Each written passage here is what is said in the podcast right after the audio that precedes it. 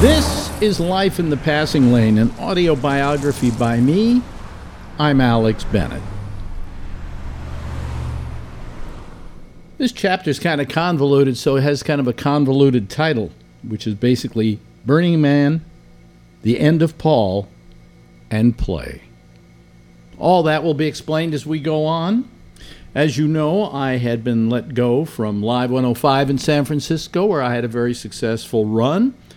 But it was now time to go to something else. And my friend Paul Montgomery, who I become very close to, I might add, uh, said to me, Good, I'm glad you were fired because now I can use you.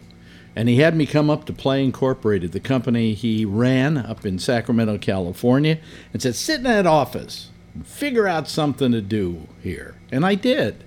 And as you heard in the last episode, uh, I came up with a thing called Play TV. Uh, it started out as radio with uh, me and uh, a guy out in uh, Will Wilkins out in the East Bay, and then up in uh, Canada, I got a guy named Revelstoke Jim to do a show, and they were all kind of radio at the beginning. But because this company had a product called the Trinity, which was a television studio in a box, we soon migrated to being a television network with live programs coming from each of these cities. Mine a two hour a day from two o'clock in the afternoon until four. And it was really, it was one of the more inventive uh, moments of my life because there was this whole new thing called the internet that nobody had really done broadcasting with. And we were broadcasting on it in a very real way. But anyway, Paul was my best friend, and I told you how we would go up to Lake Tahoe and gamble, and how he used to like me to take him to the Moonlight Bunny Ranch so he could spend $500 to talk to a naked lady. I really, that's true. Um, if you're listening, Michelle, he never cheated on you at the Moonlight Bunny Ranch. He just liked to talk. So, anyway, that's where we left it off. But I have a couple of stories to tell that are kind of uh, fit right in now. Uh, if you know, the 30th anniversary of a yearly tradition is about to take place. It was 30 years ago uh, on Labor Day weekend that something started called Burning Man. Now, Burning Man has turned into this clusterfuck out in the desert. But I say that because we remember it when it wasn't a clusterfuck, when it was just a kind of interesting thing they were doing out there in the desert. Uh, it started in San Francisco, by the way.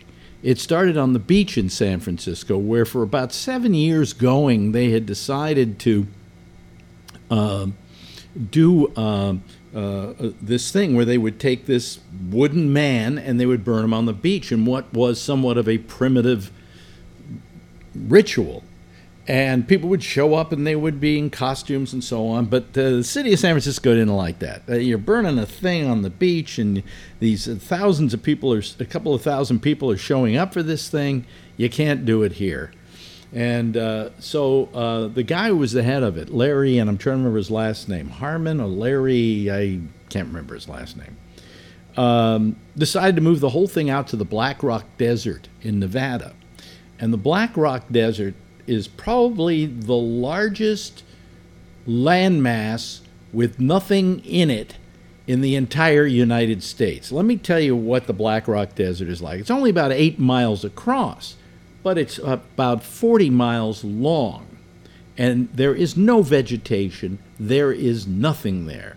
And it, uh, you could literally start at the beginning, close your eyes, put your foot on the gas pedal, and go 40 miles before you have to open your eyes. Why? Because there's nothing. Absolutely nothing. You're not going to hit a rock. You're not going to, there's nothing. It's like being on the face of the moon and maybe not as uh, as full of uh, uh, um, you know mountains and things like that as the moon has. Anyway, he decided to move it there. And Paul and I had heard about this thing that was going to go on in the Black Rock Desert. It had gone on, I think, maybe for a year before us. Uh, but we decided we were in Sacramento, and uh, he had his little sports car, and we figured, what the hell, let's go up there for the day and see what the hell is happening. So we drove all the way up to the Black Rock Desert.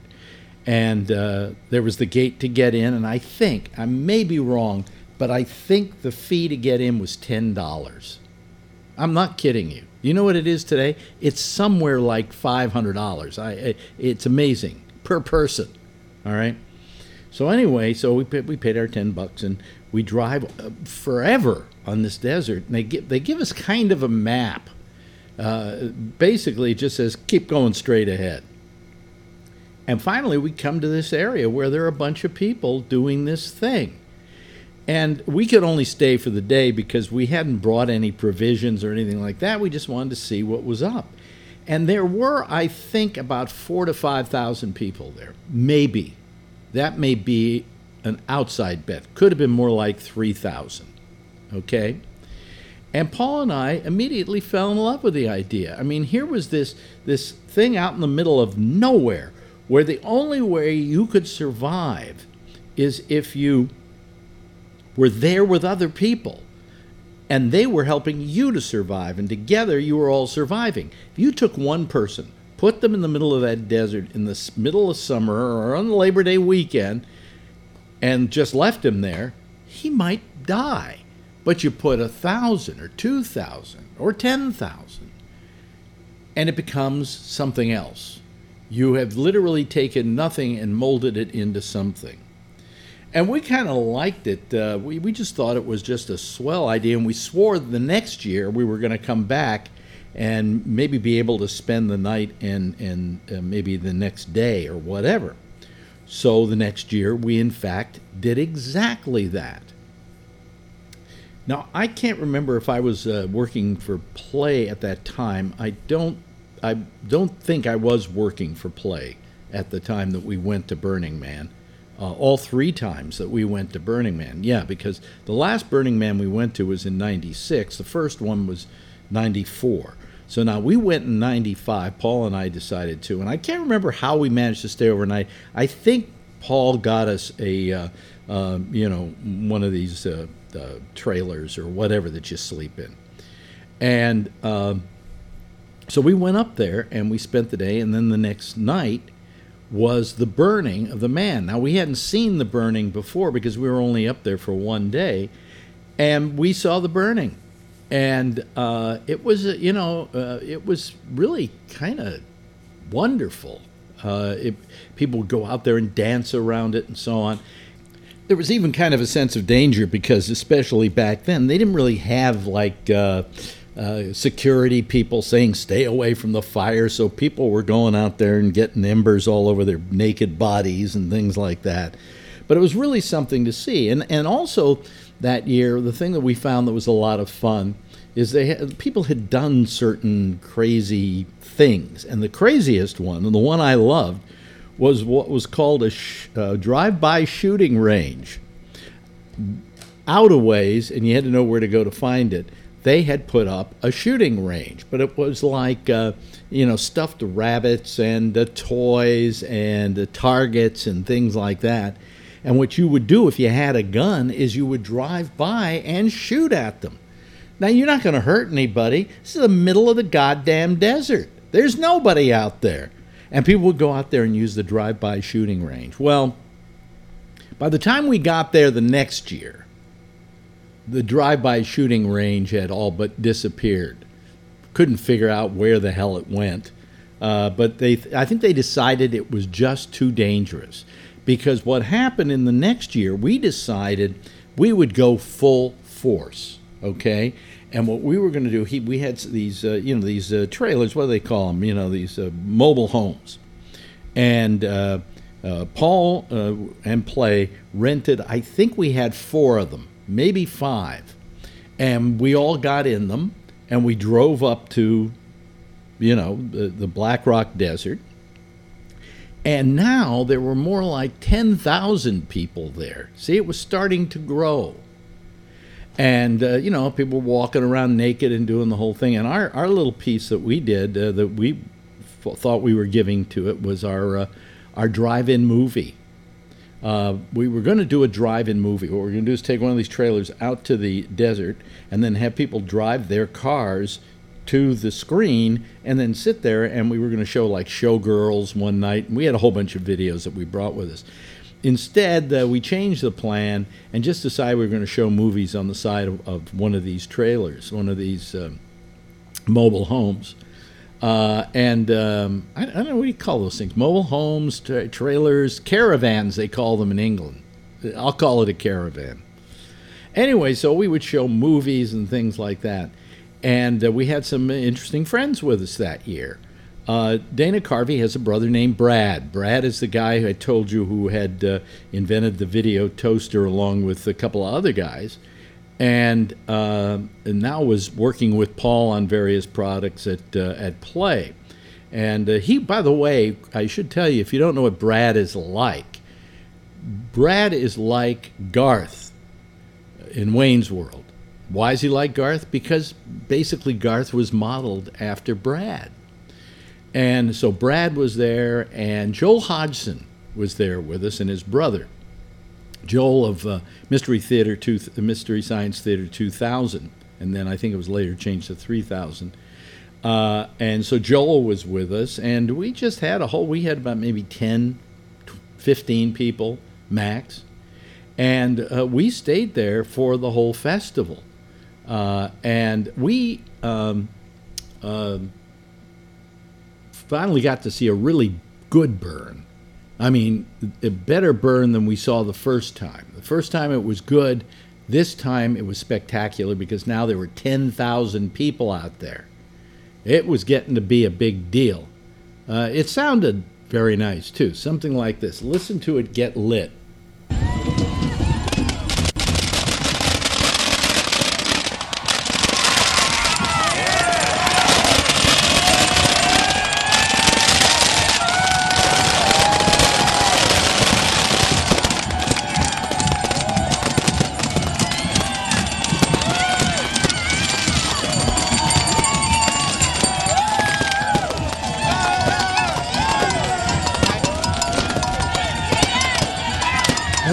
On fire and people are dancing around it, and embers are coming down.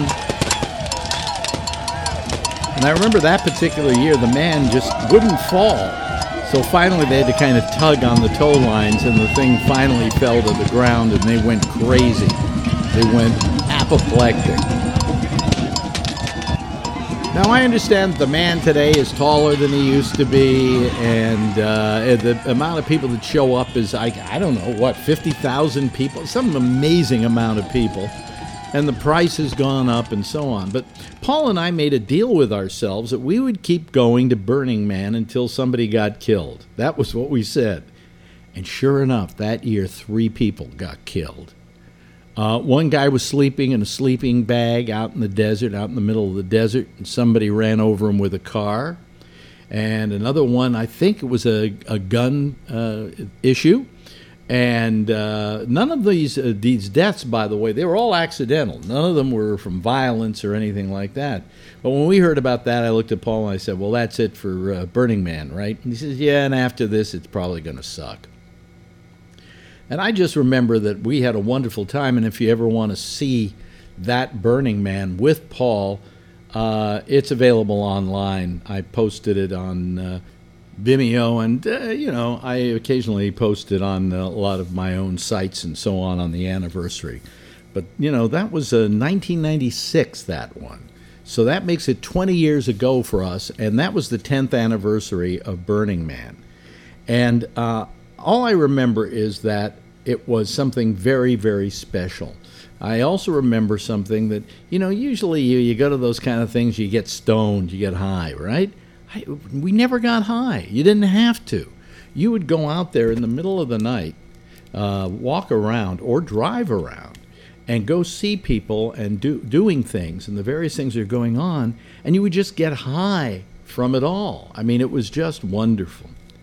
And uh, uh, so I remember that as a very fond moment with Paul and with the rest of us. And, and we left, and, and, and just like I said, you know, we had agreed never to go back after if anybody ever died, and three people died that year. And we said, that's it, you know, and we, we never went back. There's another reason why we didn't go back, and I'm going to tell you that in a moment. But let me tell you more about play.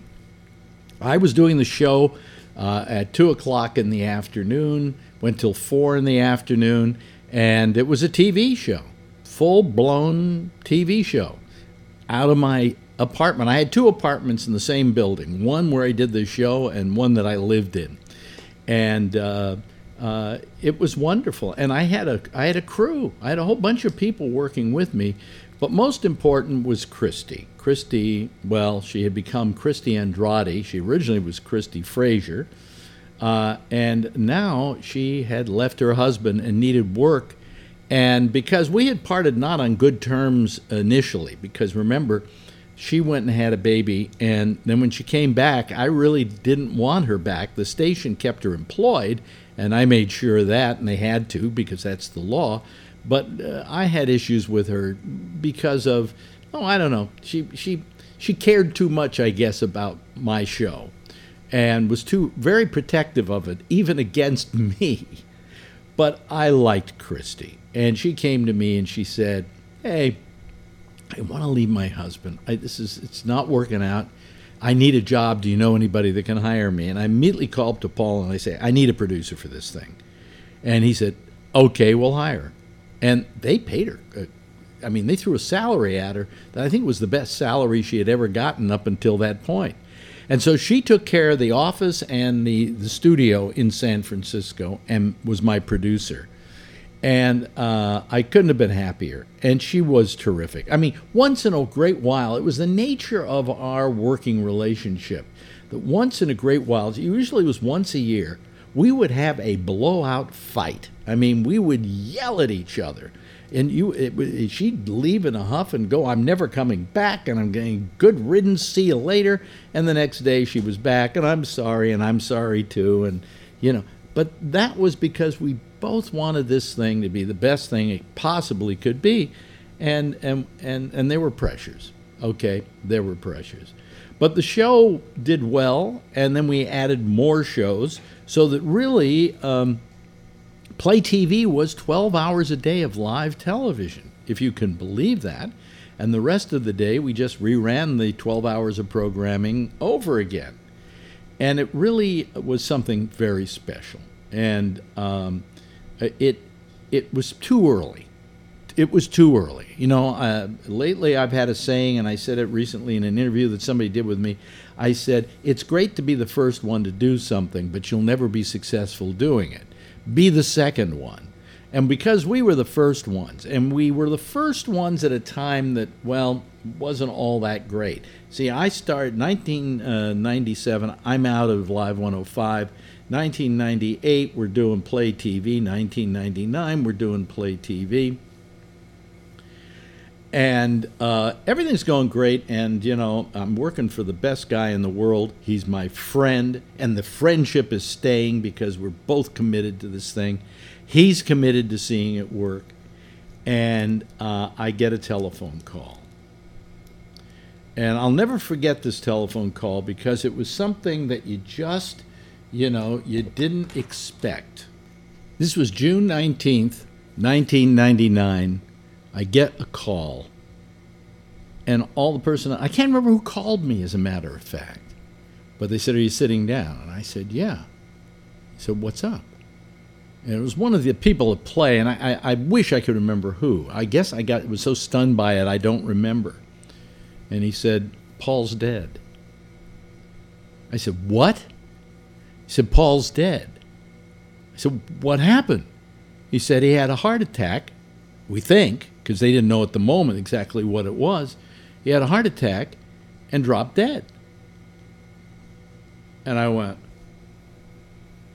I was I was stunned. I, I mean, I say I went. I don't know what to tell you. I went because I was just I was sputtering. You know, I've had I had friends who had died, but no one as close as Paul was to me. And I was stunned. I was just absolutely stunned. He was the heart and soul of play. He was the advocate, he was the disciple, uh, he was the prophet, he was everything at play. And you couldn't imagine what play would be like without Paul because Paul was play and play was Paul. And now he's dead. And then I'm going through the, the, this whole uh, kind of grief thing where you then say, You motherfucking cocksucker, how could you die? You know, Paul had not uh, taken great care of himself. He'd gained quite a bit of weight. That happens in the uh, in the uh, in the tech business. People sit around all day working at desks, and they get fatter, and they eat the Cheetos, and they eat they drink the Mountain Dew. Was the you know the, the, the fuel, the rocket fuel for the tech revolution. And you don't take too good care of yourself. And he wasn't taking great care of himself. And and so now I'm I'm swearing at him. How could you fucking die on me, you motherfucking cocksucker? I remember being in the grief was replaced by being mad at him. And I couldn't figure out why. And I figured out why very soon. It was because Paul had done something that was terrible to me. He had robbed me of Paul. Now, to say that Paul was my best friend, at that point in my life, yes, Paul was my best friend. And now you have to do the thing that you have to do when there are, deaths. And you have to go to a funeral.